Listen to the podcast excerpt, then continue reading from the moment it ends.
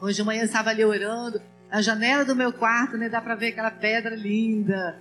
Né, eu estava ali orando e tinha uma nuvem em cima dela, né? Como sempre, né? Imagino que aconteça. Né, eu vi ali a nuvem, fiquei pensando em Moisés, né? Aquela nuvem lá, né? Quando ele subiu o monte, né? Eu estive pertinho ali daquela nuvem. Meu Deus, que experiência! Quase cheguei na nuvem, ó, quase. Mas o que que impediu? A minha alma e também o meu preparo físico impediu de eu chegar lá em cima. Eu cheguei como que é mesmo? Qual parte? Quebrado. Eu me quebrei lá, né? Me quebrei lá no quebrado. Né? Tentei subir lá, passar do quebrado, mas agarrei, fiquei, parei. Falei, não, não dou conta mesmo. Faltou umas ferramentinhas, umas cordinhas. O pastor não acreditou, achou que acreditou em mim, ele achou que eu dava, né? Acreditou em mim em geral. Achou que a gente dava para subir sem extras para a gente conseguir. Olha, eu vou chegar lá naquele topo. Agora fiquei desafiada, hein? Eu gosto de desafio, eu vou chegar lá. Ontem eu falei com o pastor que não ia, não. Mas depois eu fiquei sabendo que existe umas cordinhas. E né, na escadinha, agora eu me animei. Né? Vou preparar e vou chegar lá, em nome de Jesus. Né? Mas ontem, quando eu acordei, fiquei, na noite também, e eu falei assim, Senhor, será que eu devo ir lá mesmo? Né? Algo desconhecido, né? E a gente fica assim, meio preocupada. E a minha alma começa a gritar, né? Porque eu tenho uma alma, gente, eu tenho uma alma, tá? Dessa notícia com vocês. E ela ficou querendo né, sabotar. Ontem de manhã, quando acordei, falei, meu bem, se você achar que não deve, né, se eu machucar você, você está preparando para maratona, se eu machucar você, você fala e que a gente. Eu orei também para o Senhor, falei, Senhor, se não é a tua vontade, porque eu tenho, é, sou né, desde criança, minha mãe fala assim que eu tenho ímpeto, né? Eu vou fazendo as coisas, depois eu vejo, ai meu Deus, que burrice que eu fiz, né? Então, mas eu agora com o tempo, claro, eu cresci, amadureci, fiquei velha. Então a gente vai amadurecendo, né?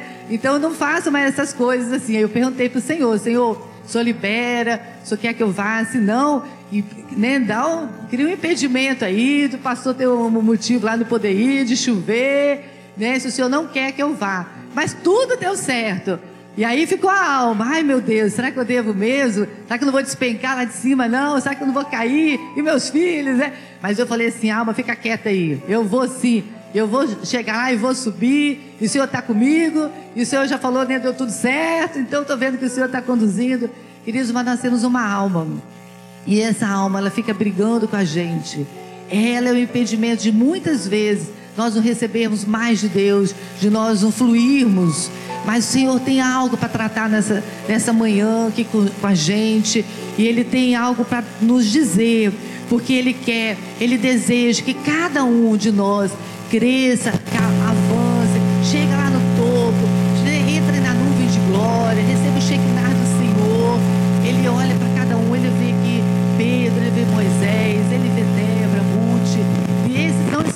aqui, Davi não está mais aqui. Mas nós estamos né? Nós estamos aqui, nós somos filhos e o Senhor quer nos usar de uma maneira tão poderosa, audaciosa. Obrigado, meu querido, obrigado. Não, obrigado. Eu vou fazer o seguinte: coloca só um pouquinho de água aqui, meu irmão, no copo, na, no copo. Eu. Isso, só, só o copo aqui já está bom, suficiente. Então, é, vamos lá. Deus deseja falar conosco. Né? Nós somos famintos e desejamos muito do Senhor. Nosso espírito está pronto. Nosso espírito está sedento, sedento pelo Senhor. Vamos ver aqui, o Senhor ele nos fala algo. Algo estava assolando aqueles discípulos. E o Senhor ele vem, tá bem, querido, tá E ele vem para nos tratar, né? O verso é, 18 diz assim: Cadê o verso? Ele diz: Não os deixarei órfãos o Senhor, ele estava falando para os seus discípulos: Não os deixarei órfãos. Por quê? Será que eles tinham perdido alguém? Os pai, papai, mamãe? Não, queridos. Eles tinham algo dentro deles ali, algo estava ali neles, a orfandade que estava ali neles e precisava ser tratado, precisava ser resolvido. A orfandade tem também esse espírito de orfandade, tem assolado a nossa nação. Nós vemos tantos jovens, nós vemos uma geração sem pai, não é verdade? Uma geração sem pai. Muitas vezes os pais estão vivos, mas os filhos continuam órfãos. Né? Muitos também, sem os pais, sem conhecer seus pais. Né? E a orfandade que acontece, ela é desenvolvida, ela é crescida dentro daquela criança. Ela fica uma criança carente e ela se torna um adulto órfão. Muitas vezes ela não recebeu, ela teve um pai, mas ela mesmo, ela rejeitou ela rejeitou a presença, a paternidade do seu pai. Por algum motivo, algum trauma, ela não se deixou ser paternizada. Ela não recebeu aquela paternidade. A vida daquela pessoa, daquele indivíduo, e que vai controlar a vida da pessoa. Na medicina nós falamos, nós caracterizamos de síndrome, muitas vezes um conjunto de, de sintomas. A pessoa tem um sintoma, tem outro, tem outro, e aí eles dão um nome para aquele sintoma. E aí se torna uma síndrome, né? Porque tem vários sintomas. Então o que acontece é isso. Muitas vezes vários sintomas, né? E gera, né? classifica como a gente classifica como uma orfandade. E aí a pessoa, aquele indivíduo, ele não consegue receber a paternidade do seu pai. Né? Nós falamos, ele foi orado ali, paternidade, né? Nós precisamos de, de paz na nossa nação. Né? Deus está te chamando pai nessa nação. Nós precisamos, porque o pai, ele dá a direção, ele dá o cuidado, ele dá a proteção. Ele vai imprimir, ele vai colocar isso na vida do seu filho, é na vida do seu discípulo. Nós precisamos de homens serem levantados com essa unção de paternidade para curar essa nação de órfãos, para curar as ovelhas, para curar é, aqueles que o Senhor está trazendo. A criança, ela fica carente na infância e se torna um adulto órfão. Por várias, várias razões, né? A pessoa ela pode receber esse registro na alma dela, né? De orfandade. Muitas vezes, né? A criança, o filho, ele queria muito ter um pai, mas o pai se afastou, o pai se foi omisso, né? O pai se ausentou ou se acovardou, né? E então nessa ausência gera um filho né, que rejeita a figura paterna e vai carregar isso durante a vida dela, né? E ela não muitas vezes, ela até teve uma pessoa, né? Mas ela não consegue registrar isso. Muitas vezes a falta, muitas vezes, né? A perda de um pai ou da mãe vai também né, gerar esse processo de orfandade na alma daquela criança. E a criança, o que que acontece? Né, que não recebeu né, o cuidado, ela vai se tornar um adulto órfão, né? E ela vai, essa orfandade vai controlar a alma dela, vai controlar. E ela muitas vezes ela vai querer receber de Deus, mas aquele controle na alma dela, e ela não consegue. Mas queridos, há, há uma promessa há uma promessa que Jesus fez para aqueles discípulos. Né, naquele tempo, mas essa promessa é para nós hoje. O Senhor Jesus estava pensando em você. É, há uma promessa do nosso amado Senhor que eu não vou deixar vocês órfãos. Eu não vou deixar, eu voltarei para vocês. Eu decido. Né, o Senhor Jesus ele fala: eu vou arrancar essa orfandade que está em você, que está dentro de você. Há uma promessa do Senhor Ele está fazendo isso nessa manhã. Amém? Os seus discípulos estavam ali naquele momento de crise. Quando ele fala que ele vai deixá-los, havia uma crise. E é na hora da crise, é no momento da crise, que a orfandade vem, que ela se manifesta, que ela aparece, que ela se apresenta. É justamente no momento da crise. Queridos, quando nós falamos de orfandade, né, qual o sentido dessa palavra? Ela vem do latim né, e do grego tem o mesmo significado de viver sem. Viver sem, viver sozinho, viver sem.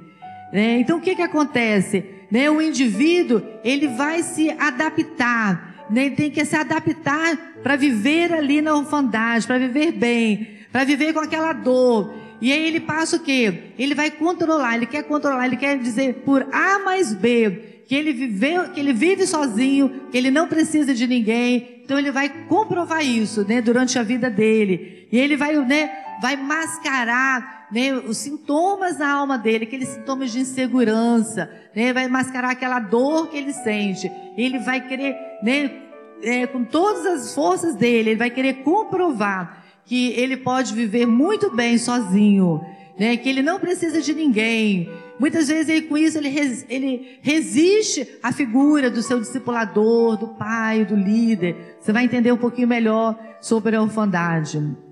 Mas o fato é o que? Que Deus nos fez dependentes. Ele nos fez carentes, né? Ele nos fez, né, indefesos, né? Toda criança ela nasce assim, né, indefeso, dependente, né? E Deus fez assim. Por que que Deus fez isso, né? Porque essa é a vontade dele, não tem explicação. Deus fez assim, né? E ele criou, ele decidiu que o homem ia nascer assim, dependente. Né? Nem mesmo Tarzan lá diz a história, né? Que nasceu lá na floresta, lá.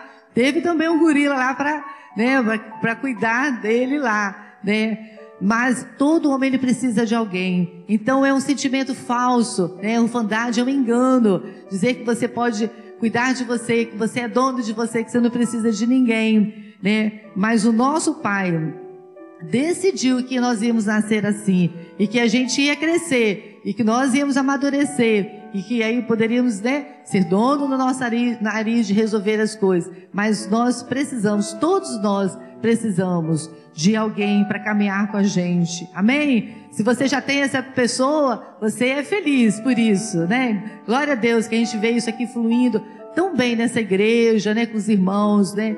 Mas Deus quer que flua mais, mais ainda. Amém, queridos?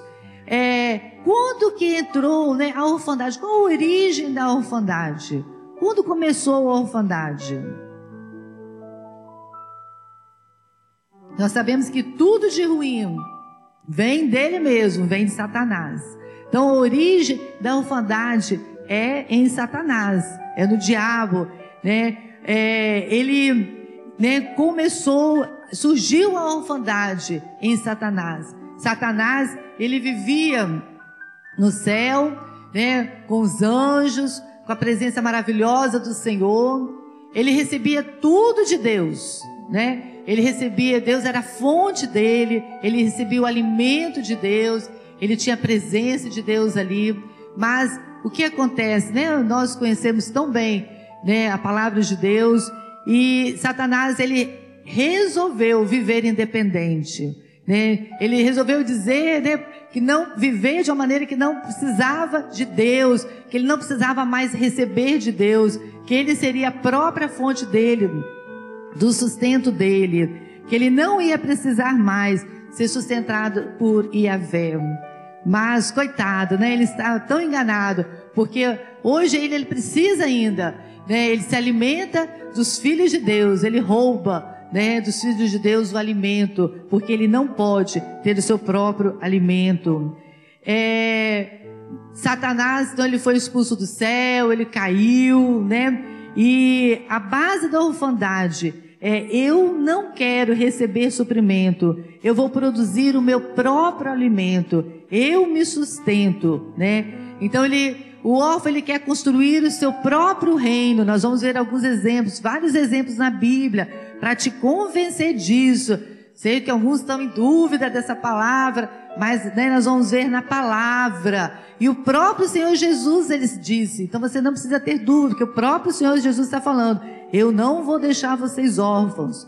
Mas eu vou dar vários exemplos na palavra, na palavra, né, de homens que viveram assim, né? Mas o órfão ele quer construir o seu próprio reino, né? Porque ele é um sugador universal, né? Então ele quer construir, ele vai sugando, né? E Satanás ele caiu, ele foi para o inferno e assim os órfãos também vivem semelhantemente, né? Uma proporção menor, como Satanás, né? E vivem é, independentes, querem né, independência, querem produzir o seu próprio alimento. E Satanás ele também, ele, quando Adão e Eva pecaram, quando eles caíram, né, Satanás usou e infiltrou na humanidade, né, como um vírus. Né, hoje nós estamos entendendo bem de vírus, todo mundo né, já está entendendo bem o que é um vírus, né? Estamos diante de uma pandemia, como que o vírus se espalhou tão rápido, né, no mundo, de uma maneira tão rápida e tão assustadora. Assim também o vírus da orfandade, ela se espalhou no mundo. Ela entrou com o pecado de Adão e Eva. Quando é, Satanás ele disse para Eva: Não, coma dessa, desse fruto. Né? Você vai ser igual Deus, você não vai precisar mais dele, do eterno, né? Você vai ser o seu Deus, próprio Deus de você, e você não vai precisar mais dele. Como do fruto, Satanás estava colocando, né? Colocando a orfandade ali, né? Esse vírus maléfico, destruidor, né? Para, em Eva, né? Em Adão e Eva, na raça humana, para que ela entrasse e causasse destruição, porque o órfão ele acha, né, como eu disse, não precisa do outro. E o órfão também não quer dar trabalho para o outro, ele quer viver independente. O órfão ele não quer causar problema, causar incômodo, ele não quer dar trabalho para o outro. Mas aí Deus, o que que Deus fez? Ele veio resgatar Adão e Eva. Ele veio né, cuidar de Adão e Eva. Ele veio impedir né, que aquela orfandade né, é, estivesse ali em Adão e Eva. O que que Deus fez? ele foi lá e matou o animal, né? Todos os nossos erros, todos os nossos pecados têm consequência, nós temos que ter responsabilidade. Né? E o, o ato de Adão e Eva né, afetou aquele animal, aquele animal teve que morrer para que é, Adão e Eva né, fossem resgatados, precisou ter um sacrifício. O órfão, ele nunca quer causar problema para o outro, dor no outro, mas não tem jeito. Quando Deus matou aquele animal, Deus estava dizendo: quanto mais você luta para você não dar trabalho, mais trabalho você vai dar. Não tem jeito. Isso é do ser humano.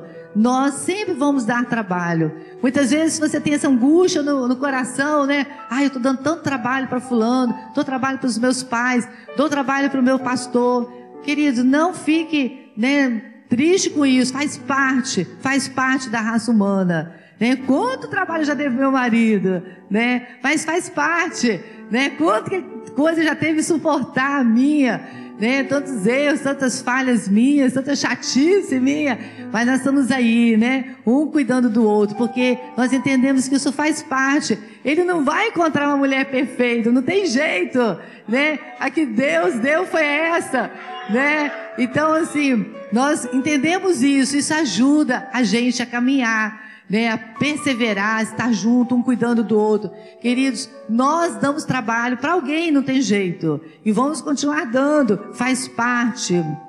Mas o órfão, ele nunca quer dar trabalho para ninguém. E a outra coisa que Deus estava é, ensinando para Adão, a outra lição, quando ele mata aquele animal, ele diz: Recuso-me a deixar você na orfandade.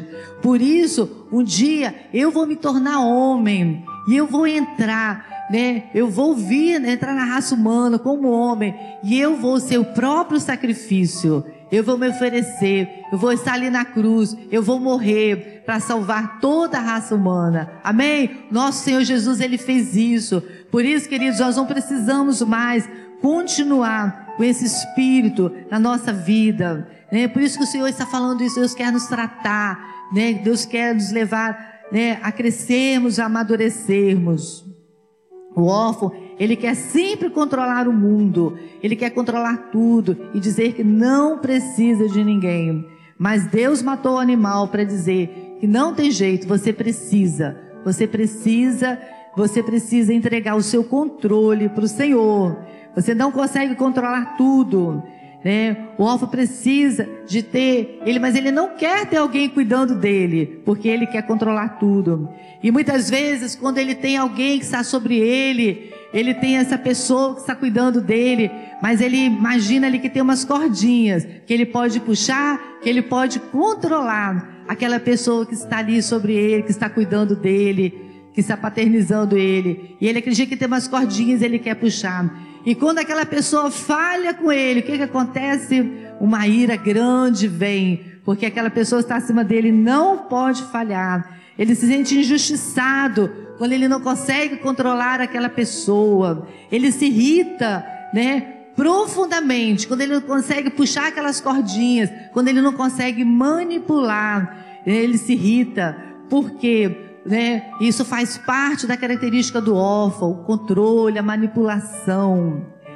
O, a orfandade continuou, né? Entrou em Adão e Eva e ela continuou. E ela entrou na vida de Caim, do seu filho, né? O filho de Adão. Entrou na vida de Caim. Caim, ele teve um bom pai, né? Adão foi um bom pai. Um dia Adão reuniu, né, e disse para os filhos lá que agora eles precisavam é, para estar diante de Deus, para se apresentar diante de Deus, eles precisavam de oferecer um sacrifício de um animal. Antes do pecado, eles não precisavam, né? Adão ia diante de Deus, tinha livre acesso. Deus, ele, assim como ele falava com os anjos, né? tinha um horário marcado para cada um, ele tinha também um horário marcado para encontrar com Adão e Eva. Mas depois do pecado? Quando Adão pecou, ele tentou se esconder, mas ele podia ter se arrependido, mas ele tentou se esconder. Mas aí Deus veio, né, para resgatá-lo. E Deus fala agora para Adão né, e Eva que eles precisavam fazer o sacrifício. E Adão fala para os filhos que eles teriam que fazer um sacrifício. Mas o que que acontece? Abel, ele era cuidava de ovelhas, ele era pecuarista, então ele tinha os animais para fazer o sacrifício. Mas Caim não. O Caim tinha o quê? Ele, ele era um agricultor. Ele não tinha nem os é, animal, ele tinha os frutos. Então ele não aceitou aquela ordem de Deus. Ele rejeitou. E o que, que ele fez? Ele vai se apresentar diante de Deus com as frutas dele. Né? Quando Abel se apresenta, que oferece aquele sacrifício de um animal, os portais se abrem, os portais da glória, os portais eternos se abrem sobre, sobre Abel, e ele recebe a glória do Senhor sobre a vida dele. Quando Caim, ele rejeita né, aquela palavra de Deus, aquela direção de Deus, os portais não se abrem. Né? E ele vai apresentar o sacrifício dele, mas ele apresenta o sacrifício errado. Os portais não se abrem, porque ele levou uma melancia, ele levou uma abóbora, e não era para ele levar.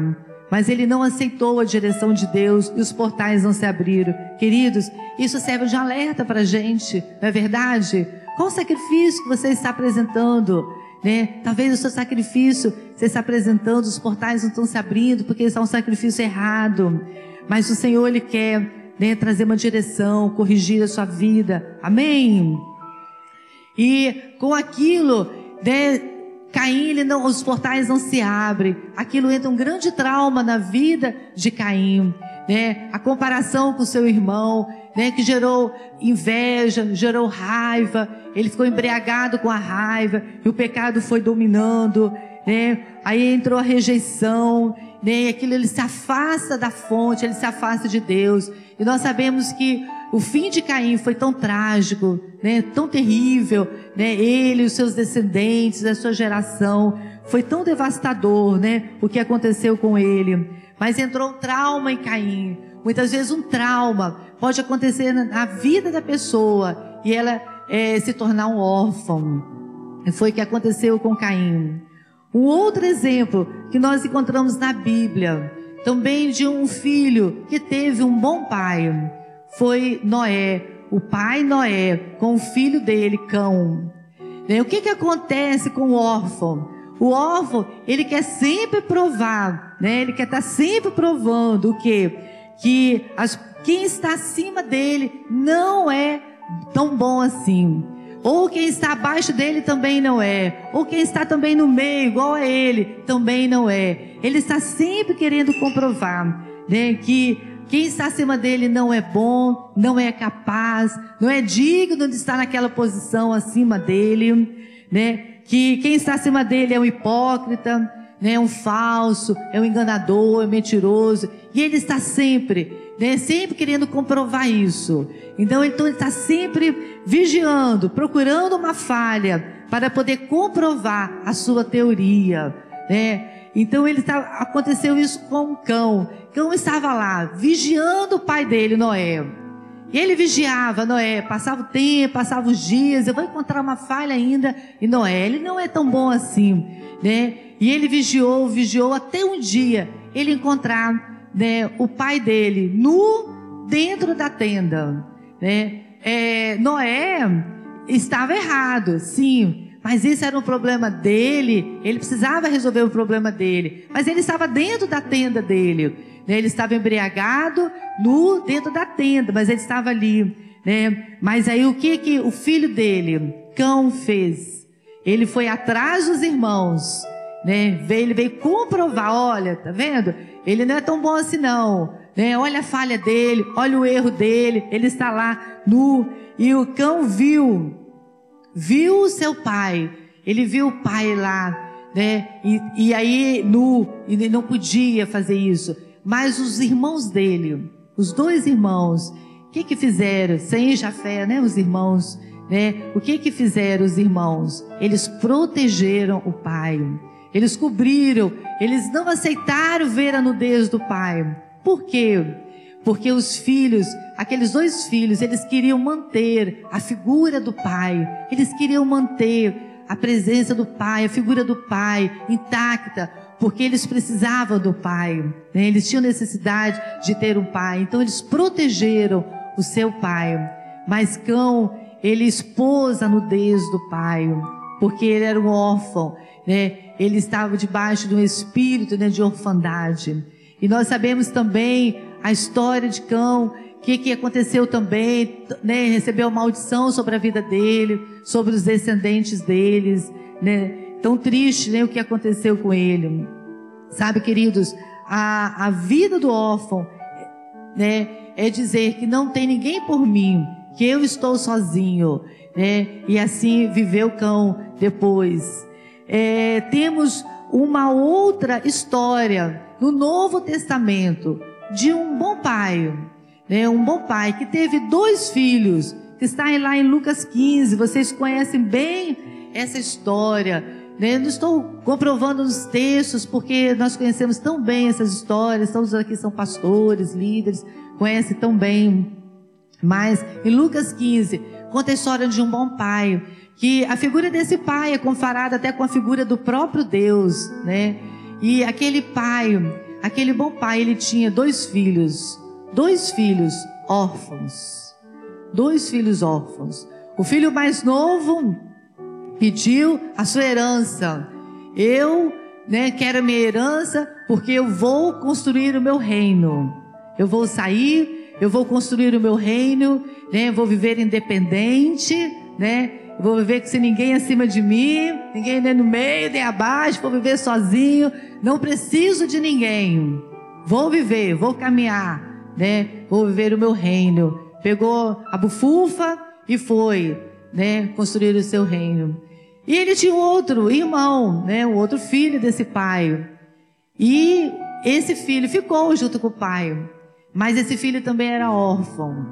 Esse filho, ele sabe o que? Esperando o pai morrer, né? Para pegar a herança, pegar a bufufa, né? Porque ele não sabia, ele não, se, não entendia que aquela herança já era dele, não precisava do pai morrer, já era dele. Mas ele não tinha, né? Esse coração, esse sentimento, porque ele era um órfão. Ele esperava o pai morrer, para aí sim construir o reino dele, construir, né? Viver independente, fazer bem provavelmente tudo diferente do que o pai tinha feito, né? Ia fazer outras coisas, né? Do que aquele bom pai tinha feito.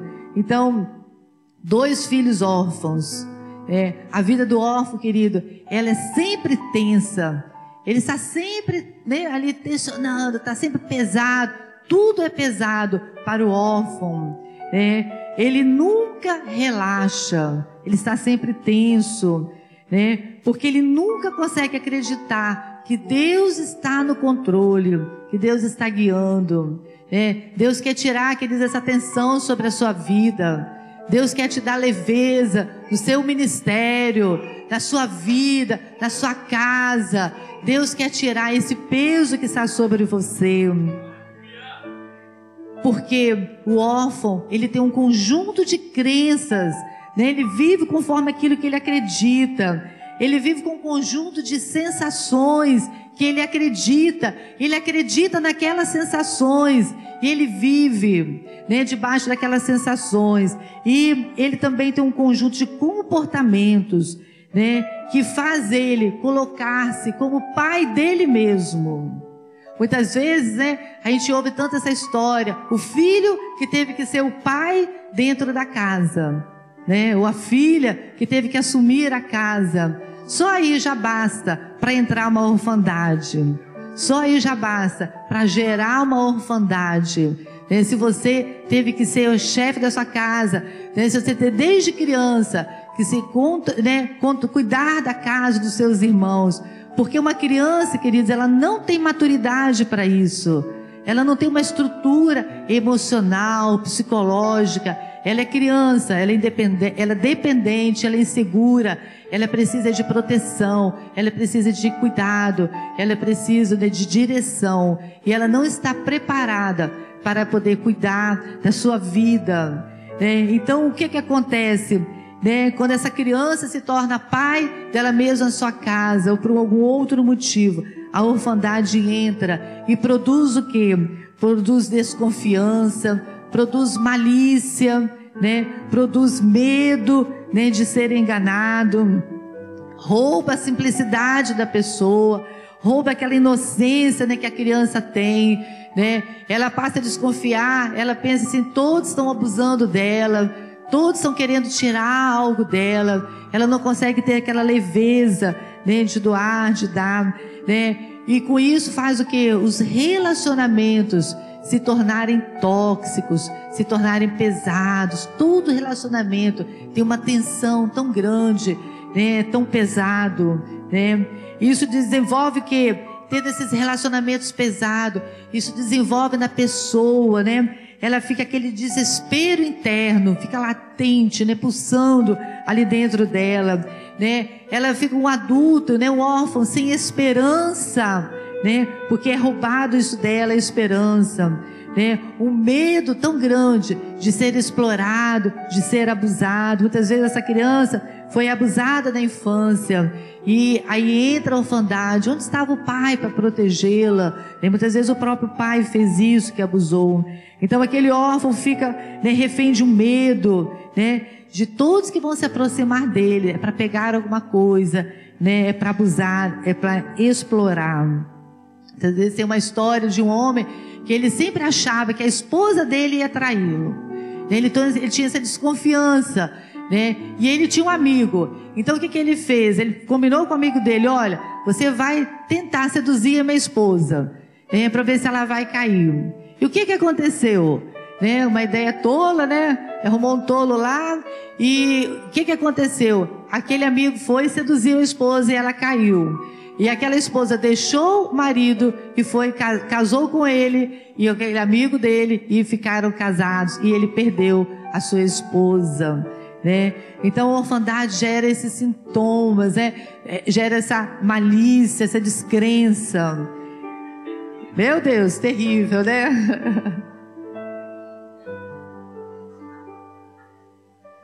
Uma tola, né? encontrou um tolo, mas é porque ele tinha uma dor ali. Queridos, né? o Senhor está falando, está na hora de nós abandonarmos essa orfandade.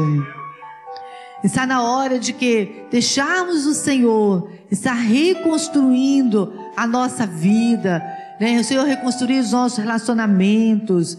Está na hora de, de nós aceitarmos que somos filhos, que nós temos um bom Pai. Muitas vezes, queridos, o maior problema da orfandade é nós não conseguirmos nos relacionar com Deus como nosso Pai. Quantas e quantas vezes a gente que está no ministério, né, a gente não consegue, né, a gente ouve as pessoas falando que não consegue se relacionar com Deus como Pai. O Senhor tem liberado essa unção sobre as nossas vidas né, de paternidade. Quantos né, tem conseguido, tem tido experiência de ter uma vida transformada, mudada, porque tem recebido a paternidade. Só o fato de receber a paternidade, ela tem uma vida transformada. Queridos, né, está na hora de nós é, sermos dependentes do Senhor, aceitarmos que somos dependentes do Senhor. Está na hora de deixarmos a orfandade deixarmos o Senhor tratar, o Senhor resolver essa orfandade que está na nossa alma. Né? O Senhor ele trouxe você até aqui porque Ele tem um plano, Ele tem um projeto para sua vida. Ele deseja, né? Ele deseja que você cresça, Ele deseja que você resolva essa orfandade, né? Essa orfandade desgraçada que destrói a nossa alma. E o Senhor, Ele tem isso para você. Uma moça é, lá no interior de Mato Grosso, ela se converteu, aceitou Jesus. Essa moça ela foi abusada pelo pai e foi abusada pelo tio durante anos durante muitos anos. E ela se converteu quando ela era jovem. E depois que ela se converteu, ela começou né, descobrir que Deus era bom, que era um bom pai. E aí começou a entrar uma dor nela. Por que, que Deus, ele é tão bom? Por que, que ele deixou eu passar pelo que eu passei? Por que, que eu sofri aquilo que eu sofri? Chegou então naquela cidade uma missionária né, dos Estados Unidos, uma missionária americana, que se preparou nos Estados Unidos e ela estudou, e ela estudou com uma, lá nos Estados Unidos com a, a mais top especialista em abuso. É, e ela estudou, ela se preparou, e Deus chamou para ela vir para o Brasil e para vir lá para o interior de Mato Grosso. E aí aquela moça falou para essa missionária, né, que estava sentindo dessa dor, por que, que Deus deixou acontecer isso com ela? E aquela missionária contou a história dela. Vou te contar a minha história, né? Fui criada nos Estados Unidos, com todo o futuro pela frente, com os maiores empregos lá nos Estados Unidos, né? Com tudo, todo o conforto e tudo. Mas o Senhor me trouxe para aqui, para cuidar de você, para estar aqui agora, servindo a você. Porque Deus te ama. Deus ama você e Deus quer resolver essa ferida da sua alma. Mas se você for um órfão, uma órfã como eu, vai pensar assim. Eu acho que ninguém aqui pensou, não, só eu. Mas por que, que Deus mandou lá uma doença, aquele pai lá, impediu que aquele pai não, não fizesse o mal com aquela menina, de alguma maneira? Se, é, por que, que aquele pai ou aquele tio ficaram duros, igual lá a esposa de Abigail, né, conta na Bíblia lá, bem provavelmente aquele homem deve ter tido um AVC, que ele ficou duro igual uma pedra, né? A Bíblia fala, né? E por que que aquele pai, pensei quando, né? Por que que aquele pai não ficou, aconteceu isso? Mas a orfandade faz a gente pensar assim, né? Por que que Deus o impediu daquele pai, se, se Deus pôde pegar uma moça lá dos Estados Unidos, uma, uma americana, para levar lá no interior do Brasil, por que que Deus não pôde impedir que aquele homem, não é verdade? A gente não pensa assim? Por que que Deus não fez isso? Eu não sei a razão por que Deus não fez isso, mas isso não me importa, porque Deus é Deus. Nós não sabemos, nós não temos que entender tudo que Deus faz, né? Nós só temos que aceitar que Deus, Ele é Deus, Ele é um bom Pai, né? Nós temos que olhar para Ele. Nós, queridos, não podemos explicar toda a razão né, da orfandade, da sua orfandade, todas as, as circunstâncias que você passou, né, que gerou isso, nós não podemos explicar. Muitas vezes nós não vamos ter todas as explicações, mas o que importa é nós sabermos que Deus é Pai, que Ele é um bom Pai e Ele está no controle de nossa vida. Nós não conseguimos explicar tudo o que nós, o que nos aconteceu, mas nós temos que olhar para o Senhor, nós temos que aprender com Ele, e ter sempre os nossos olhos, confiando nele, sabendo que tudo que Ele faz é bom, é perfeito, Ele está no controle de todas as coisas. Amém, queridos? Amém? Deus sabe. O Pai sabe, Deus sabe o que, é que Ele está fazendo. Amém? Queridos, nós temos a promessa do Senhor: não vou deixar você esquecido, eu não vou deixar você órfão, eu não vou deixar mais você com essa dor aí dentro. Deus quer resolver, Deus quer resolver a sua dor. Amém? Queridos, é, quando a gente entende um pouquinho a orfandade, né, quando você começa a entender um pouco, né, nós precisamos entender a orfandade, precisamos estudar. Precisamos aprender sobre ela para a gente poder resolver. Nós precisamos é, resolver a orfandade que está dentro de nós. Nós precisamos. E o Senhor Jesus, ele nos deu caminho. Aqui nesse texto de João, ele nos deu alguns caminhos para nós resolvermos esse espírito, resolvermos a orfandade. é, o Senhor, para que essa orfandade vá perdendo forças dentro de nós, o Senhor Jesus ele ensina algo para gente. E eu vou falar aqui algumas atitudes, bem rapidinho, algumas atitudes né, que nos faz resolver para que essa orfandade vá diminuindo, vá perdendo força e a gente seja livre para se encher do Espírito Santo, nós sejamos livres para vivermos a plenitude do Espírito. Amém, amém. Primeira atitude, nós vemos aqui no versículo 15 que Jesus ele disse: Se vocês me amam, obedeçam aos meus mandamentos.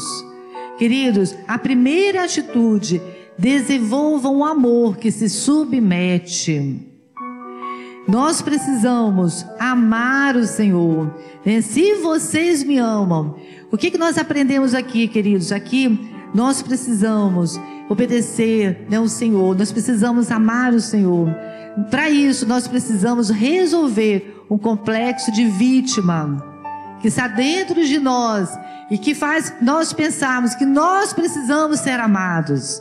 Né? Nós precisamos receber amor, nós precisamos receber atenção, nós precisamos ser amados, né? E o complexo de vítima faz isso. Alguém tem que me amar.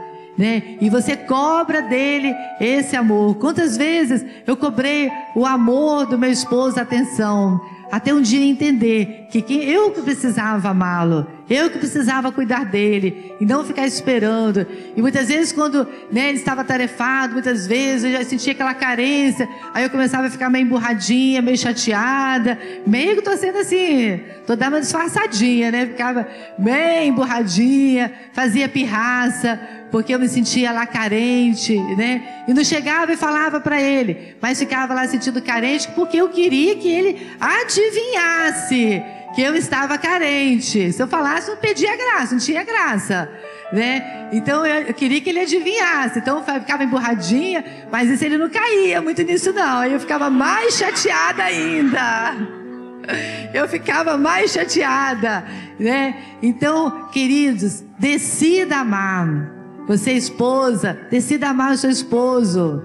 Né? Independente do que ele está fazendo, né? com você ou não.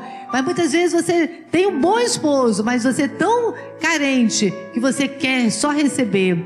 Queridos, Jesus está falando, né? Se vocês me amam, você que tem que amar. Né? Você precisa amar a você mesmo, você precisa amar primeiro a Deus, você precisa amar a você mesmo para poder você amar o seu próximo. Então decida, né? Vença esse complexo de vítima. Você que é ovelha, que está aqui, que é novinha, que é novinha, né? Você que tem que amar, você que tem que amar o seu pastor. É o seu pastor que tem que ir atrás de você, né? A gente que é líder, quantas, né? Milhões de vezes já ouvimos isso, né? né? É, o pastor que tem que visitar tem que não. Ovelha que tem que decidir, né? Claro que a ovelha é imatura, ela precisa receber o cuidado. Mas se você está aqui, você já não é tão mais imatura, né? Então você já está mais madurinho, né? Então amadureça, vendo as meninas bonitas ali, ó.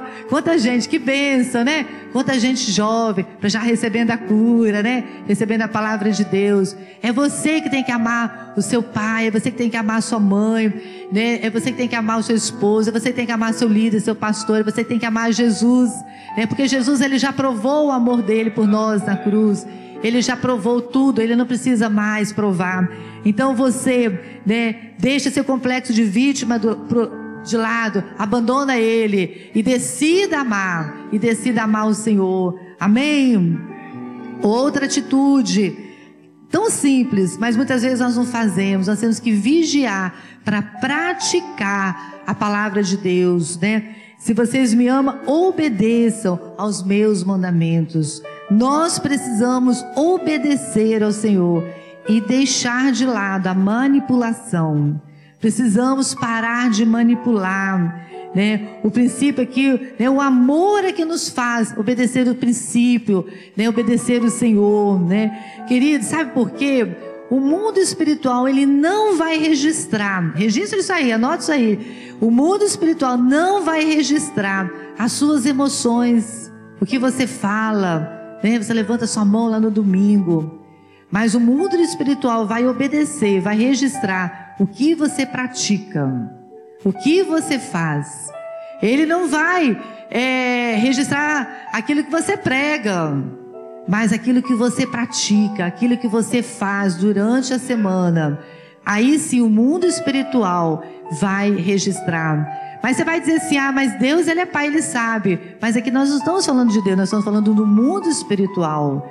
Ele vai respeitar né, as suas práticas, aquilo que você faz. Né, porque nós vemos lá em Tiago: a fé sem as obras ela é morta. Né? E o mundo espiritual, ele lida com fatos, ele lida com circunstâncias, com fatos. Então, aquilo que você pratica, aquilo que você faz é que você vai ser respeitado. Mas o órfão, ele é expert. O órfão, ele é, peri, é, é, é, perito, ele é assim, ele é um bom ator, porque ele, ele representa muito bem, ele manipula, ele representa tão bem, né? ele é ótimo na representação, né? e ele convence todo mundo né? E ele convence a todos, né? E aí ele quer atenção, ele manipula, né? A todos, né? Mas no mundo espiritual, que vale são as ações, né? Então o que que você está praticando? Né, no seu dia a dia, você está praticando aquilo que você acredita, aquilo que você tem pregado, né? O mundo espiritual vai registrar isso, o que você pratica. É, não tem a ver com os princípios, é que princípios eles precisam ser praticados. Né? Por exemplo, se você sabe do princípio da gravidade, né? ou a lei da gravidade, o princípio é uma lei, né? isso não tem a ver com Deus. Por exemplo, se você sabe da lei da gravidade, se você pular lá do terceiro andar de um prédio, lá da montanha, se você pular, você vai cair. Mas você pode dizer assim, ah, eu sou cheio de Deus, eu sou ministro, né? Eu, mas se você, ou for um pai de santo, for pular, os dois vão se quebrar da mesma maneira. Porque quebrou um princípio. Né? Quebrou a lei da gravidade. Não adianta, o princípio não pode ser quebrado. Né? O princípio tem que ser respeitado. Então, é, não tem a ver com Deus, tem a ver com você, a sua responsabilidade pelos seus atos. É, o verso 22, esse aqui é bem interessante verso 22 diz assim: Judas disse, né, não Iscariotes, né, o outro Judas, porque o Senhor vai se revelar somente a nós e não o mundo em geral. Por quê? Né? Por que, que o Senhor Jesus vai se revelar só a gente? Vou lá perguntar para Jesus. Se Jesus tivesse falado assim, eu vou me revelar ao mundo e não vou revelar a vocês. Judas teria ido lá também. Ah, Jesus, por que, que você vai revelar ao mundo e não a nós? Sabe por quê? O órfão está sempre se comparando. Né? Está sempre se comparando. Né? Ele compara, né? Aí, por exemplo, tem a pessoa, chega lá, o, o pai chega lá com, a, com, as compras, e aí o vizinho, né, tá lá do lado, o órfão, ele olha assim, é, aquele ali tem tudo, ó.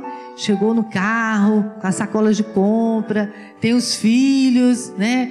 E eu tô aqui, né, sozinho, não tenho nada. Né? O órfão fez assim, ou o alvo pensa assim: por que, que a igreja do outro cresce tanto e a minha não cresce? Né? Por que, que o outro ganhou um carro né? e eu né, não ganhei um carro novo? Por que, que aquele pastor tem um centro assim, tão bonito, acampamento, até com ar-condicionado? Oh, meu Deus! Né? E a minha igreja lá, anos no ministério, eu não tenho. Né? O Alfa ele pensa assim, queridos, isso aqui é só instrumento de Deus, né? Instrumento, isso é talento, é poder que Deus deu, né, para realizar a obra dele, né? Deus resolveu, né? Deus queria que fosse assim, né? Não significa que ele ama mais o pastor Wilton do que o outro, mas ele precisava, né, de uma ferramenta, ele precisava disso. Então, isso é poder. Tudo que nós temos, querido, é poder para operar o reino de Deus. Né? Se você tem um dinheiro, uma casa, um carro, é poder né, que Deus está dando para você né, operar naquela região, naquele local. Mas o órfão ele não consegue entender isso. Por que, que o outro tem e eu não tenho? Né? O órfão está sempre questionando, está sempre comparando. Mas o problema, o que, que acontece em você se comparar? Você vai ficar sempre no prejuízo. Sempre, sempre vai ficar no prejuízo quando você se comparar. É, Judas ele fez isso, ele se comparou. Mas o que, que ele fez? Ele foi tirar dúvida com Jesus. Ele foi até Jesus. Jesus, por quê? Né, que você vai se revelar a nós. Ele foi tirar dúvida. Tire suas dúvidas. Tire suas dúvidas. Né, o, é, porque o que acontece? O órfão ele vai sempre interpretar a dúvida dele. Ele vai contar com prejuízo. Sempre ele vai ficar no prejuízo. Ele vai se sentir pior. Né? Sabe, o órfão, na realidade, ele não quer nem tirar dúvida. Judas já era um órfão, já em tratamento, já estava orfanado, estava menorzinha dele lá porque ele foi tirar dúvida. Mas na realidade, o órfão mesmo, ele quer manter as dúvidas dele. Ele não quer tirar, porque ele quer se manter pior mesmo. Ele quer provar que ele, né, na situação pior, né? Então as, as dúvidas é uma ótima razão para ele se sentir pior mesmo e manter a orfandade, né? Querido, não põe em dúvida a sua identidade. Não se compare. A dúvida ela mata a fé. É, você é de Deus, você é um homem de Deus, você é uma mulher de Deus, você é um filho amado de Deus. Você é único. Por que você não precisa se comparar e não pode se comparar? Porque não tem ninguém igual a você. Você não pode se comparar, porque não existe. Você é único, você é exclusivo, né? Você é bom, você é saudável. Você não precisa viver se comparando. Isso desgasta tanto, isso adoece, isso gera tanta dor. O órfão, ele não aceita o consolo. É, Jesus ele falou: Eu vou enviar o consolador.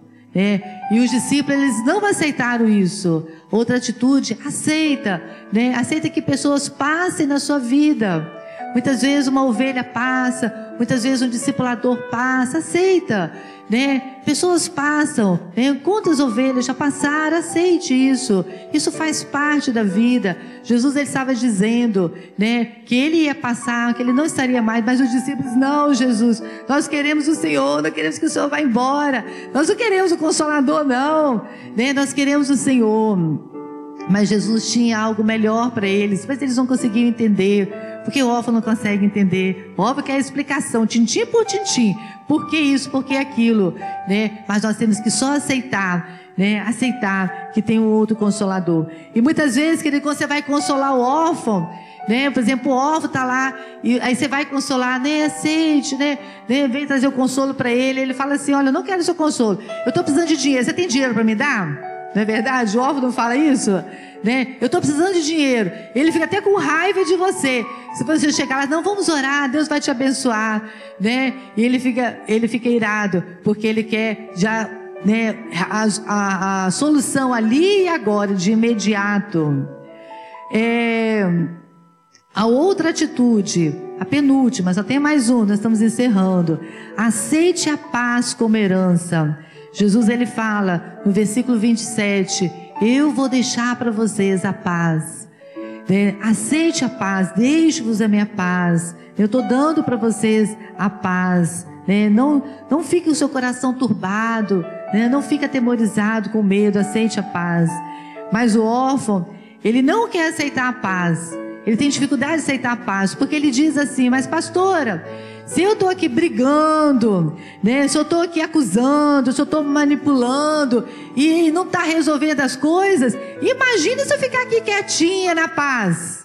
Aí que vai dar tudo errado mesmo, vai resolver nada. Eu preciso estar ali brigando no controle. O órfão ele não quer a paz, porque ele não quer entregar o controle. Queridos, aceite a paz. É mais fácil você viver com paz. Aceite a paz da sua casa né? Aceite a paz, viva em paz na sua casa, no seu relacionamento, na sua igreja. Para de brigar, aceite a paz. O Senhor tem a paz para você. Você pode viver em paz. Queridos, é mais fácil quando nós estamos em paz. Nós entendemos a situação, de nós estudarmos a situação, de nós raciocinarmos. Aceite a paz. O Senhor tem a paz para você. E por último, no verso 28 e 29, ele disse: O Pai é maior do que eu. Né? É, eu lhes disse essas coisas antes que aconteçam, para que quando acontecerem vocês creiam. Eu vou embora e voltarei. Né? É, o Pai é maior. É, aceite o sobrenatural na sua vida. Amém? Quem quer o sobrenatural? Nós estamos aqui buscando. Nós estamos buscando o sobrenatural. Queridos, numa hora que você estiver passando uma dor, uma luta, vá para para dobre o seu joelho, busca o Senhor. Muitas vezes, né, você não vai ter lá o seu pai, o seu discipulador, mas busca o Senhor. Deus ele é maior, né? Deus ele tem uma resposta para você. Deus ele tem a direção para você. Deus tem um milagre para você, né? O, o seu discipulador, o seu pai são apenas instrumentos de Deus. Ele vai usar mas o Senhor ele tem intervenção. Quando você estiver encrencado, se estiver na situação, se estiver lá encrencado, dobre o seu joelho, busque o Senhor. Aceite, o Senhor ele tem um sobrenatural. Ele vai vir com milagre, ele vai vir com a providência, ele vai vir com cuidado sobre a sua vida. Para de controlar, para de querer entender tudo, para de querer. Por que, que hoje as pessoas querem entender tudo sobre a pandemia? Né? As pessoas, né? hoje eu vejo pessoas né, é, pessoas amigas próximas, que entende tudo, entende mais até eu do que sou médica. Porque eles buscam entender. Por que, que as pessoas querem entender para ter o controle? Né? As pessoas estão lá entendendo tudo que acontece no CTI, porque elas querem o controle. Né? Elas querem entender tudo, porque elas querem controlar a situação. Né? Mas aceite o sobrenatural. Se uma pessoa tiver que falecer né, de Covid, não foi porque a Covid matou, foi porque chegou o tempo. Era um filho amado do Senhor, chegou o tempo, era o tempo de descansar. Deus levou, aceite. Né? Mas o Senhor tem curado tantos também de Covid. Mas muitas vezes Deus vai usar porque chegou o tempo né, da pessoa aceite a direção de Deus. Queridos, para encerrar, eu queria dar o meu testemunho. Eu, há algum tempo, eu não entendia que eu era órfã. Né? Até um dia o Senhor veio me mostrar. Por que, que eu não entendia que era, eu era órfã? Porque eu nasci no lar evangélico, né? Eu estava até contando para a irmã aqui lá do Maranhão, né? É, cadê a irmã lá do Maranhão aqui? Olha, ei, casal lindo, abençoado. Tava falando um pouquinho, né? do meu testemunho. E tem o testemunho aí, ó, tá vendo? Tem o testemunho, né, para dar. Né? Mas eu nasci no lar evangélico, eu estava contando para eles que eu sempre quis ter o testemunho, né, do mundo, mas eu nunca fui do mundo, graças a Deus, né? E mas eu, né, na adolescência, vocês ficam querendo ter aquele testemunho, mas eu entendi que eu tenho um testemunho tão grande, né, de ter sido criada na igreja, ter sido protegida. Mas eu, meu pai pastor, um bom pai, né? Ele já faleceu, tem quatro anos e ele a pessoa que vivia para a família e para o ministério, uma pessoa de caráter, né, querido? Né, uma pessoa íntegra e né, sempre no ministério, a vida inteira no ministério. E uma mãe boa também, uma mãe presente, cuidadora, um irmão. É, mas o, o irmão, meu irmão, ele era muito bom. Ele era obediente, ele era um C. Quem entende do disque, né? Vocês conhecem o disque aqui, né? Meu irmão era um C. Era comportado, era todo certinho, todo obediente, né? Graças a Deus continua, né? Assim, buscando o Senhor. E eu era um D, né? Um I, bem tinha uma pastora ali, né? Izão, né, pastora? Um D com I forte ali, né? Então eu era né, um D, assim, né, aventureira, né? E, e era muito mais fácil para os meus pais lidarem com meu irmão, né? E era muito mais difícil lidar comigo, né? Porque ninguém me segurava não, né? Então eu era respondona, né, desobediente, né? E eu brigava, e eu falava, queria as coisas, então era mais fácil lidar. E eu sem entender, né? Mas entrou uma dor no meu coração, a comparação. E depois, né, muitos anos, é claro, adulta, e eu me comparava. Né, mas eu nem sabia que era comparação, até depois entender, né, estar é, né, fazendo a cura da alma, né, aprendendo, né, vivendo isso.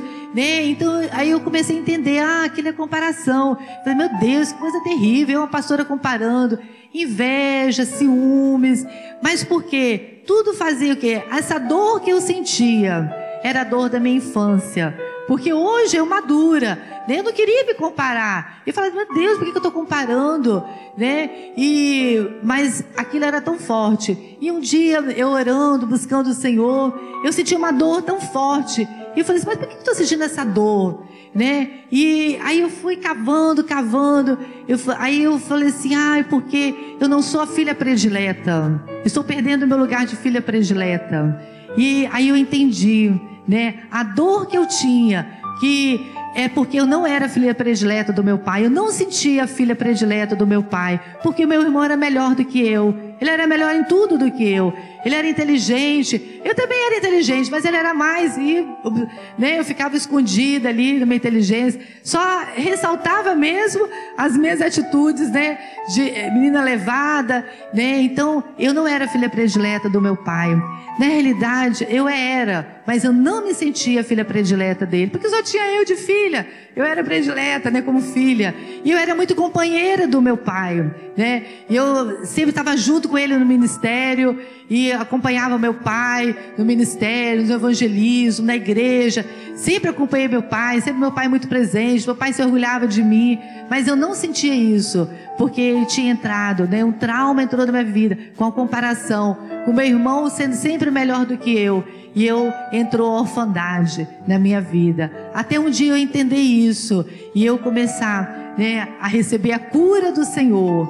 Eu entender que eu sou uma filha, uma filha amada, uma filha predileta. Predileta não significa que eu sou melhor do que a outra, não. Predileta significa querida, né, amada por Ele, né, especial para o Senhor. Né? E eu comecei a receber então a cura na minha vida. E aqueles, né, hoje eu sou uma órfã em recuperação, né? Hoje eu estou vencendo, estou crescendo, estou amadurecendo, porque eu tenho um bom pai. O pai se importa com cada um de nós. Nós não precisamos, queridos, viver a vida né, carregando essas tensões. Nós não precisamos carregar esse lixo, porque a orfandade, ela não veio de Deus. Por isso nós precisamos rejeitá-la. Nós temos que aceitar só o que vem do nosso Pai, o que vem do nosso Senhor.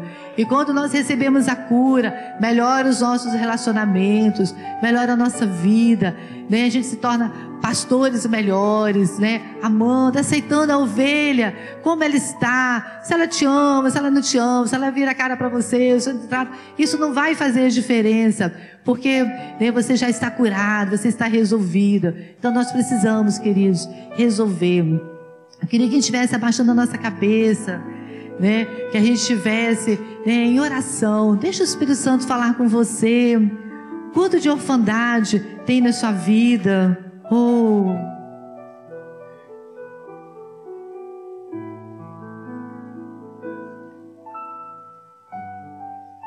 Oh, xaramamamamai. Vem, Espírito Santo. Oh. Yara Oh.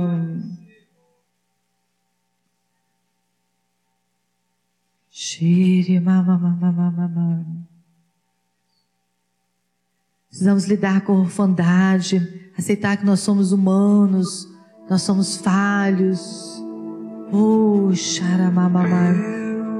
Você não foi feito para viver sozinho. Oh. E a Shalom. O Senhor é o meu pastor. Todo-Poderoso. Deus. Senhor.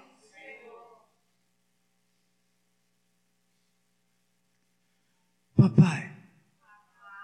Papai. Ei, papai. Papai. Paizinho.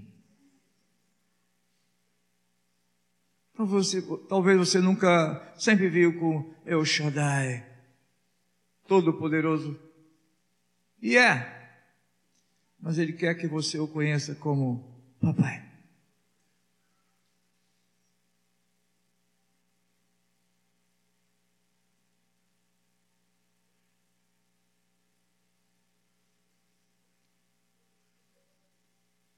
A intimidade com Deus passa pela paternidade de Deus. Você conhecer Ele como papai.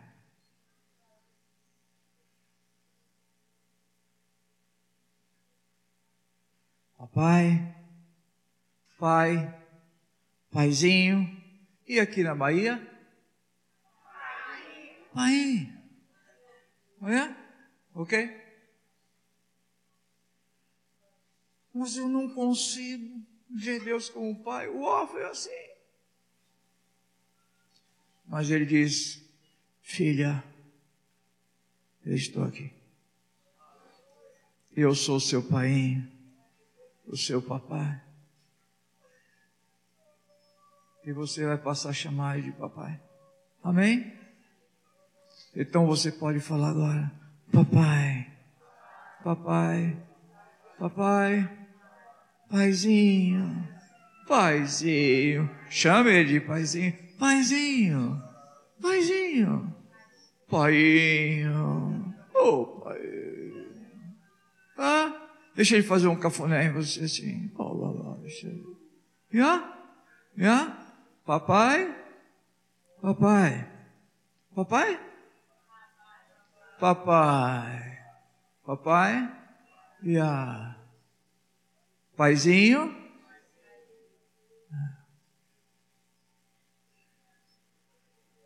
Muitos conseguiram pela primeira vez chamar papai hoje de manhã.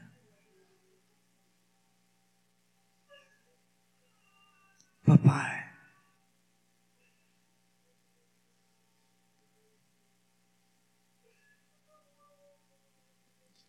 Papai. Oh,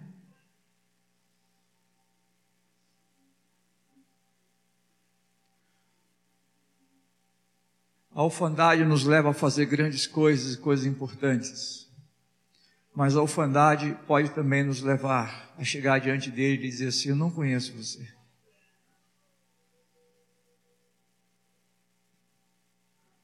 Eu conheço filhos. ah? Filhos. Essa relação com Deus como Pai. Por isso que Deus está promovendo um grande despertamento, um grande avivamento, e já gerou nessa nação, nós estamos vivendo esse grande ah, mover do espírito de paternidade. Os pastores não estão mais, os apóstolos não estão vendo mais membros de igreja. Ah, mas aqui na igreja nós somos 212 pessoas. Ah, somos agora 2.500 membros. Ah, chegamos agora a 12 mil membros. Não é isso mais.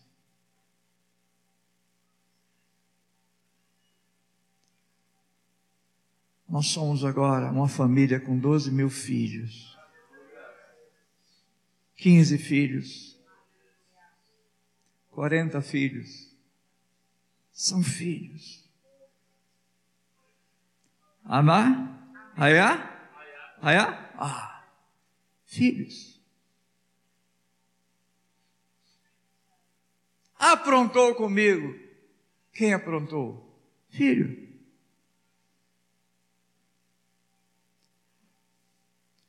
Porque se é filho, não faz. Ah, Pedro era filho. Negou o papai. Negou o papai.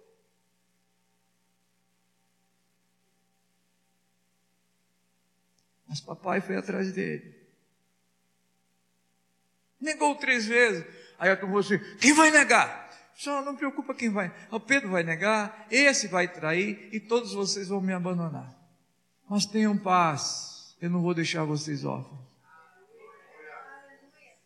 Sabe porque o pai, quando a situação está feia assim, o que, que o pai faz? Liga o modo herói. São os filhos.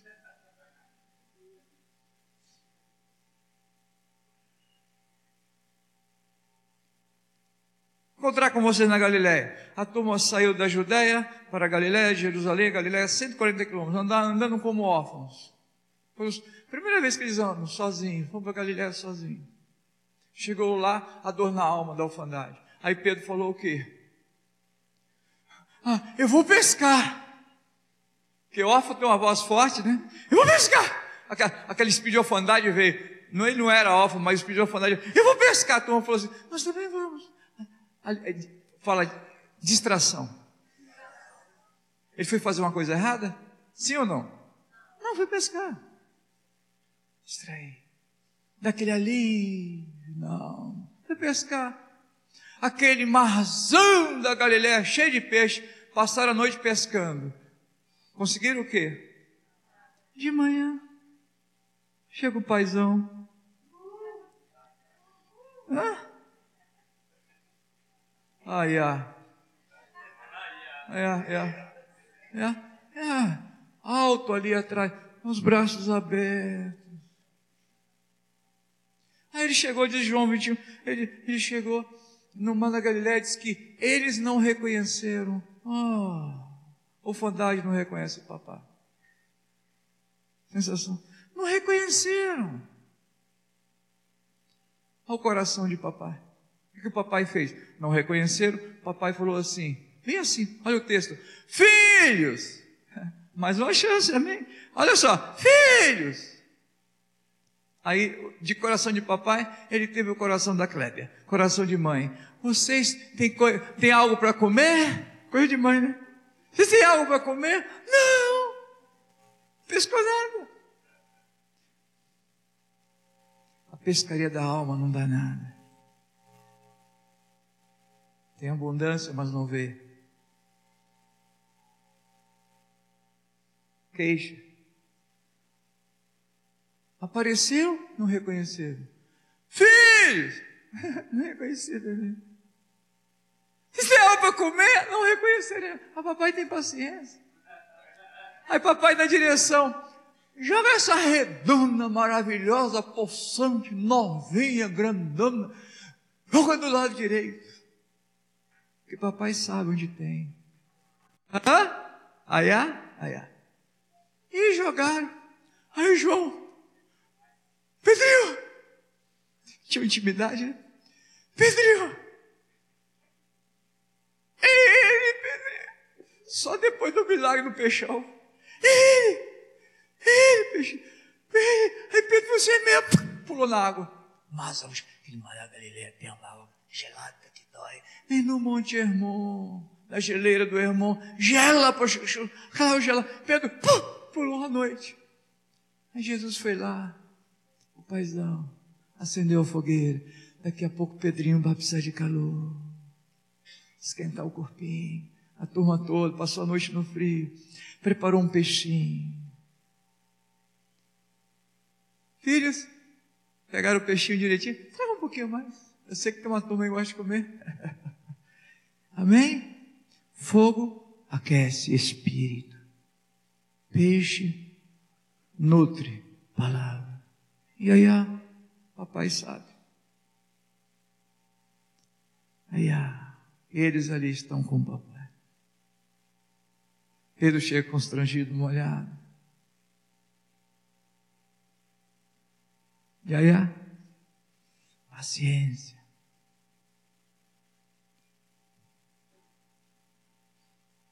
Esse mesmo da igreja pisou na bola. Filho, Filho. Eu tenho uma aliança. Filho.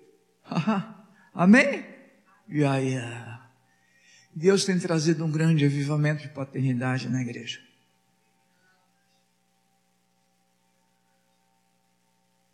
Não são líderes que querem fazer o nome, são líderes que querem lavar os pés dos filhos. Amém? Uma geração, obrigado. Uma geração de uma geração de pais e mães que aprenderam com Jesus a serem mansos e humildes de coração. Então esse movimento aqui não é um movimento de avivamento. Esse aqui já tem avivamento, está sobrando avivamento. É? É isso, Jai? O que o senhor falou, né, Jai? Gente, não busca avivamento, não. Você já tem. Amém? Vocês têm que dar avivamento. Gerar avivamento. Chegou no lugar, gera. Amém? É uma geração, não é de avivamento, é de avivalistas. Avivalista. Olha. E, e nesse, o que vai consolidar esse, esse, esse movimento de avivalistas é a paternidade. É, nós temos que entregar para o Senhor nosso orfandário. Essa necessidade de chamar a atenção.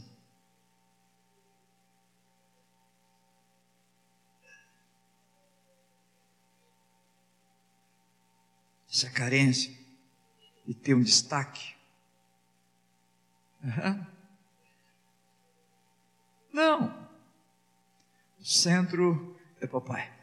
É Jesus. A glória é para ele. Mas é de verdade, é para ele. Tem que ser. Ah, Deus quer levantar uma geração de homens e mulheres com esse coração de paternidade.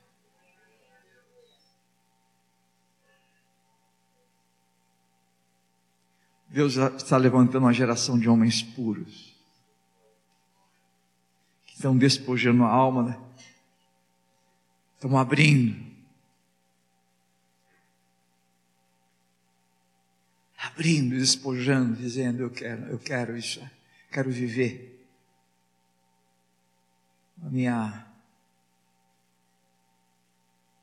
meu coração de paternidade, de maternidade, de cuidado com pureza para servir essa geração. Amém. Pastores, verdadeiros pais,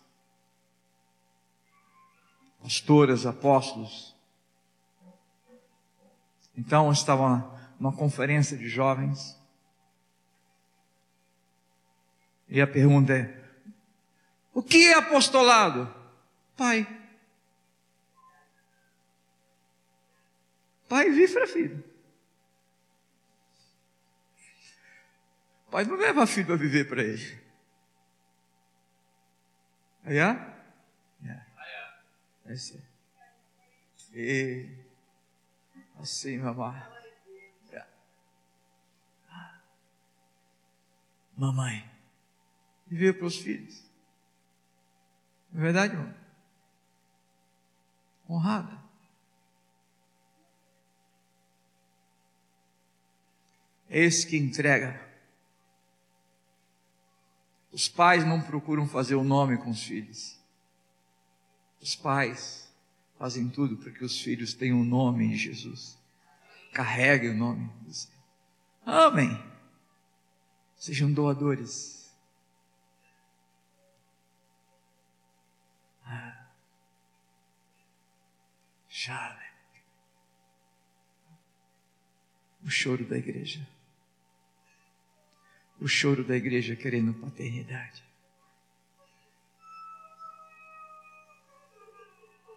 O choro da igreja é a dor da igreja.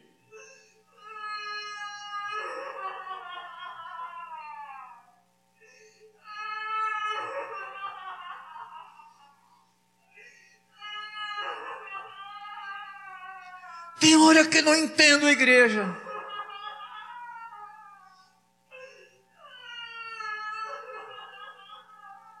Sim, não.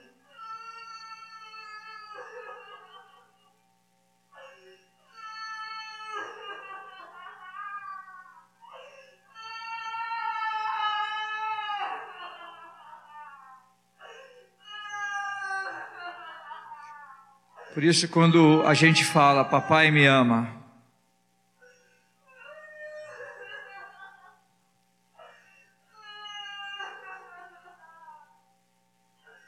Cheio, irmão. Isso é a dor da igreja.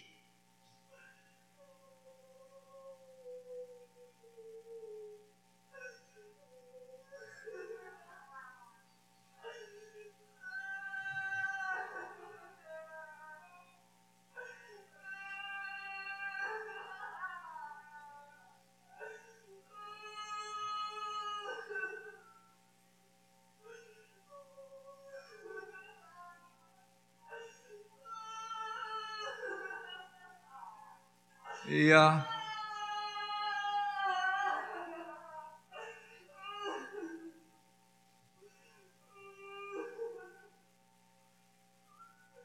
Ia.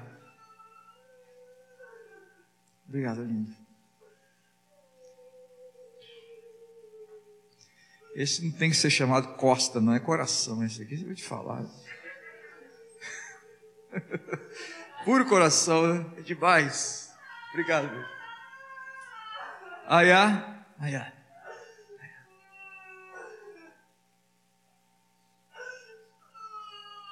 Aiá, aiá.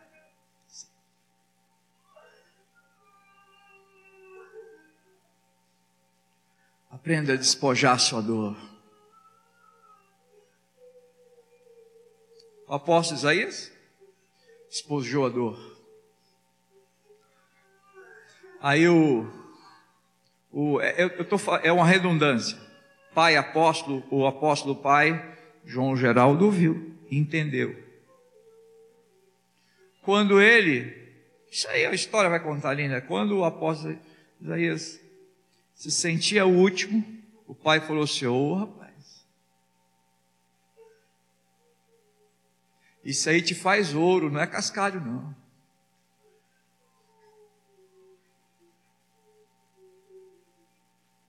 Hã? Ele estava se sentindo um cascalho. Aí o pai falou: Não, isso é coisa de ouro, isso é coisa de diamante. Aí, aí, aí, isso é voz de pai. É realmente, irmão, não tem moral nem autoridade nenhuma. Fez muito bem. Pode pegar a estrada de volta. Oh. o Espírito do seu Deus, do Pai, está sobre mim. E Ele me ungiu para propósito, servir. Ah, oh, oh, eu nunca vi um, um, um, um ouro se achando cascado. Oh, vem cá, filho, você é. Oh, vem cá. ia, ia, ia, ia. Esse, é esse coração.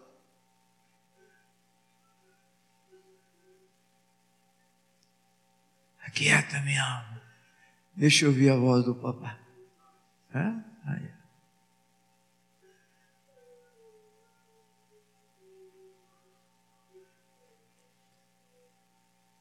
Deixa eu batizar você com o Espírito da paternidade. Você recebe? Recebe o Espírito. Sua orfandade está suspensa. Amém? Apóstolos, evangelistas, mestres, pastores, profetas, levantados como um. A grande missão profética nesse tempo não é o dedo em riste, é o amor sendo projetado. É a profecia com amor. Amém? Yeah. Yeah. Oi, ai, ai. Espírito Santo. Senhor? É que você não vai Sai, sai, sai, sai,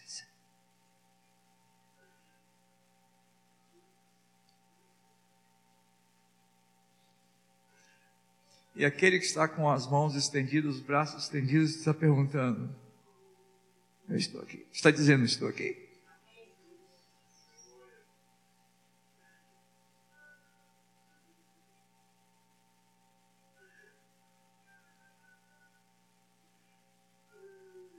O meu jugo é suave.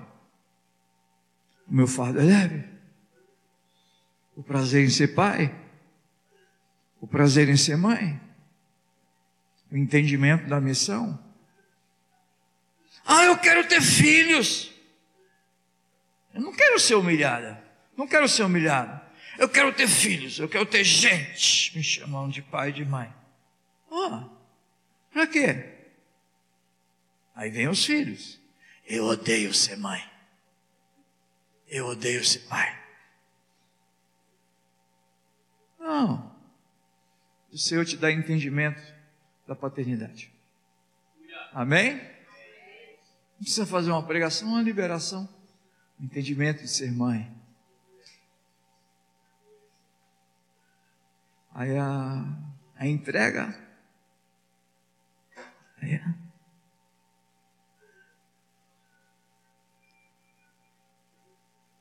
Eu sei que Deus está fazendo algo tremendo na igreja, nos pais, nos líderes, todos. Essa entrega.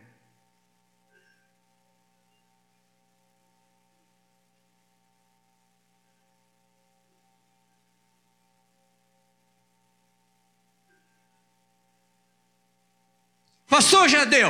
Não aguento mais sua cara, já deu. Não fala mais nada comigo. Eu te amo. Te abençoo. E as portas dessa igreja daqui para frente não estão mais abertas para você. Mas, porque eu mandei arrancar os marcos todos. Não tem nem marco mais, está escancarado a porta. Yeah? Ah, mas alguém diz assim, religião, porque a gente vai inventando religião, né? Saiu com a benção, mas não saiu pela porta da frente. Não, tem que sair. Não, sai com a benção pela porta da frente. E depois que saiu, a gente manda arrancar o mar. Tá lá, vãozão. Não precisa nem bater mais. Aí, ai, ai, ai. Amém? Ah, é bom ser bobo, né? ai, ai, ai, ai, ai, ai. E aí, uma unção de paternidade que cura os filhos e as filhas.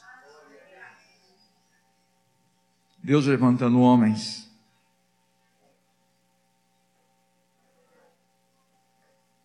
para servir.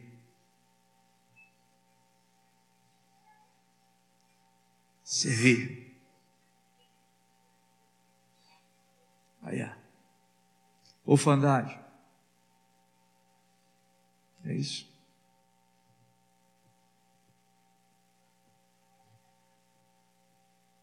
Não, não carregue mais. Não carregue. Fale. Expresse. Despoje. E Deus vai manifestar a paternidade dele usando alguém na sua vida. Hã?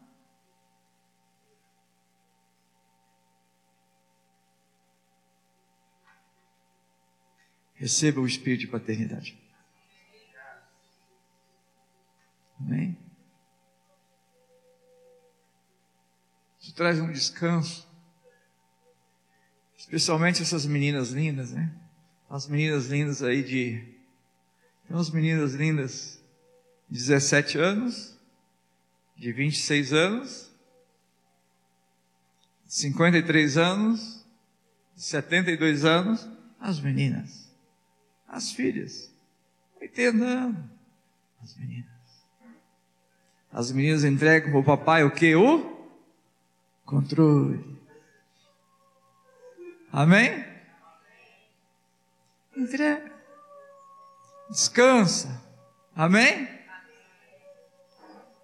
E a pele vai ficar novinha.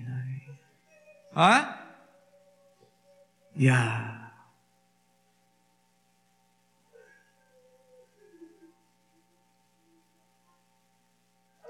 essa dor, essa dor nos identifica.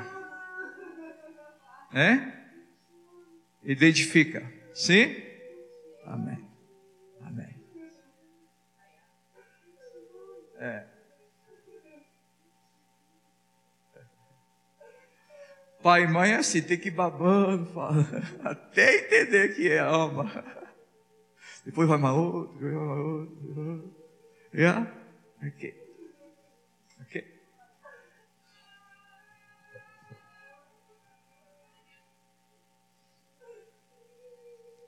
Mas você é horrível. Você não faz as coisas direito. Você não presta atenção. Você não consegue ser igual a ela. Ela é uma funcionária melhor do que você você podia fazer pelo menos 10% do que ela faz. Aliás, depois você passa ali no. A empresa está pagando direitinho seu salário? É, então, cuida um pouquinho melhor da aparência. Você não é lá essas coisas também, mas. Isso fere ou não fere? Fere ou não fere? Isso é voz de pai? De abusadores. Esse é o treinamento da alma. Isso funciona ou não funciona? Funciona assim ou não? Funciona demais. Mas, ó, suspense. Mas alguém fala, filha, eu amo você. Mas pai, me trataram assim, assim, assim, me falaram isso comigo. Olha para o papai, eu já te tratei assim? Não. Eu já falei isso com você, você já ouviu seu pai falando isso? Não. Então fica com o que papai fala com você. Quem você é? Aí, ó. Isso demora um pouco, mas o papai e a mamãe têm que insistir. Mas será que eu sou assim? Ah, é? É assim? O inimigo lança a seta, o dardo maligno, sim? Aquela ponta da seta envenena e entra, está rasgando a alma. Mas é a palavra, a verdade que liberta.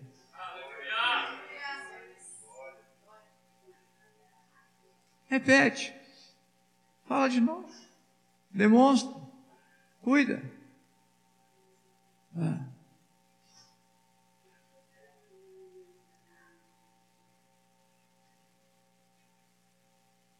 Que o inimigo ele fala, mente, acusa e implanta o chip da orfanagem.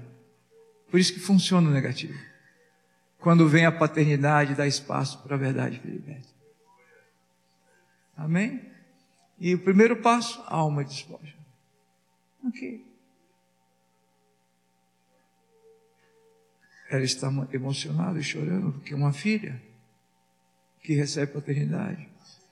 Está chorando a dor porque a igreja. A igreja é um monte de órfãos. Ah, compaixão. Ele olhou para a multidão está, e teve compaixão dela porque eram. Hein?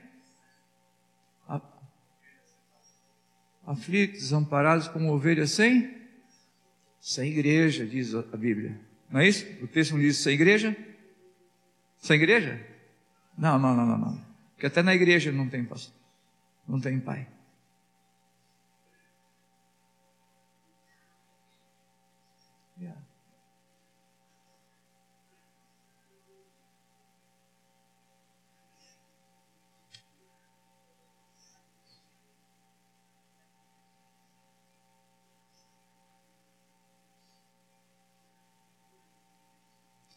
Cada ovelha é querida. Cada ovelha é um filho e uma filha. Amém?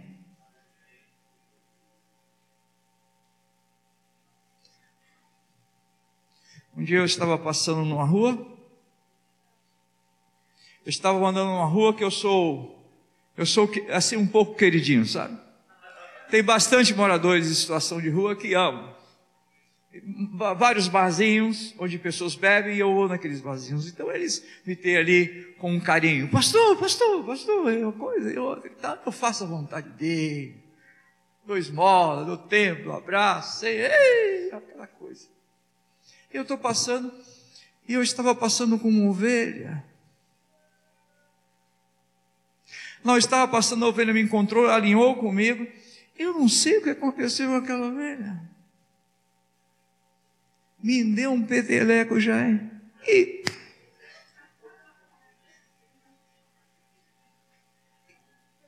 e meio sem controle, barulho, e a turma ouviu e espetou. Qual foi a informação que a alma deu? Essa ovelha não me honra. As ovelhas não me honram. E o Espírito falou: Olha a autoridade, governo, porque é cheio do Espírito. Honre essa ovelha. Eu perfilei meu corpo, arrumei assim. Eu tenho um orgulho de andar com você. Eu tenho um orgulho de ter você. E o ambiente acalmou. Porque o interior acalmou.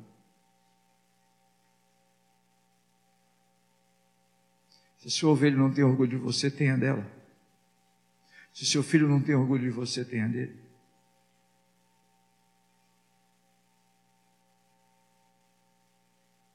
Se não honra, honre ele. Ah, pai. Eu, Deus, estufei o peito daquela ovelha assim. Cadê a dor do peteleco? Ó. Aí, ó. Vem, Espírito Santo. Sim?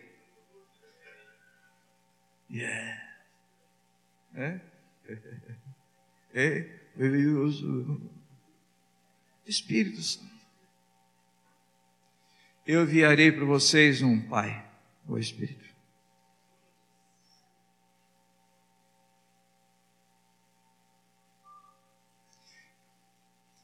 Então a gente, a gente fica buscando avivamento. avivamento, avivamento.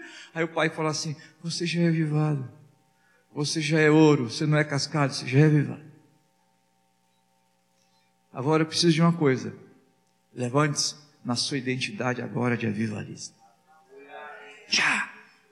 Tchá, tchá, tchá, tchá, tchá. Amém?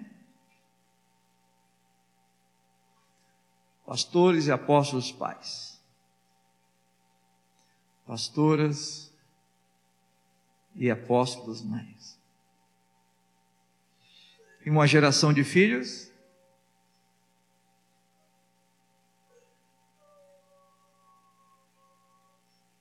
Filhos, vocês têm algo para comer? Não. Aponte o caminho onde tem. Aí eles vêm todos constrangidos, porque o amor constrange. Diante do foguinho, do peixinho, pai. Só pai faz isso. Os seus, depois de três anos e meio, vocês fazem isso comigo, não me reconhecem? Ele enfia era espeto, não era peixe. Não, papai faz isso. E aquele que a alma dele podia olhar como pior, ele disse: apacenta. Aí, não é cascalho, mas ouro. É. Muda a paternidade já muda. É, é. Batismo de paternidade, batismo de amor.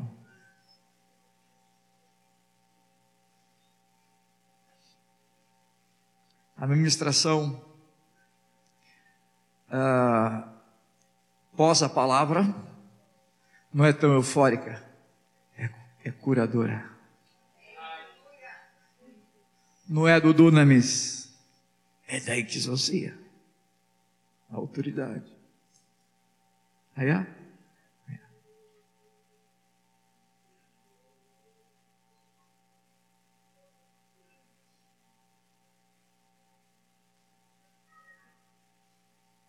Deixa papai te abraçar. Nem anjo.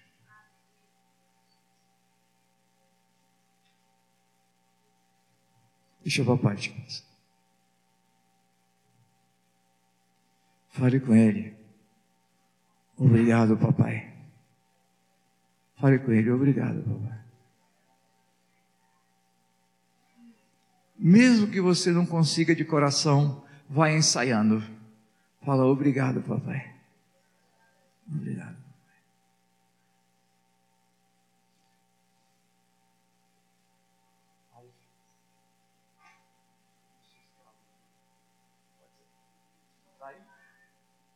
Sei, meu irmão.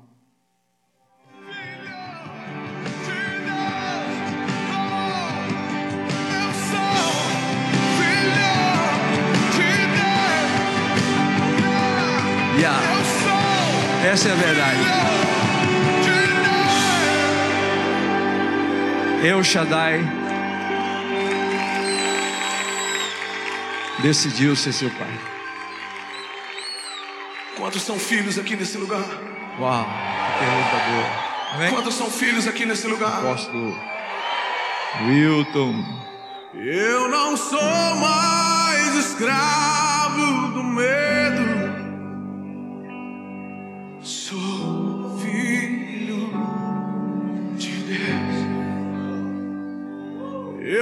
so much.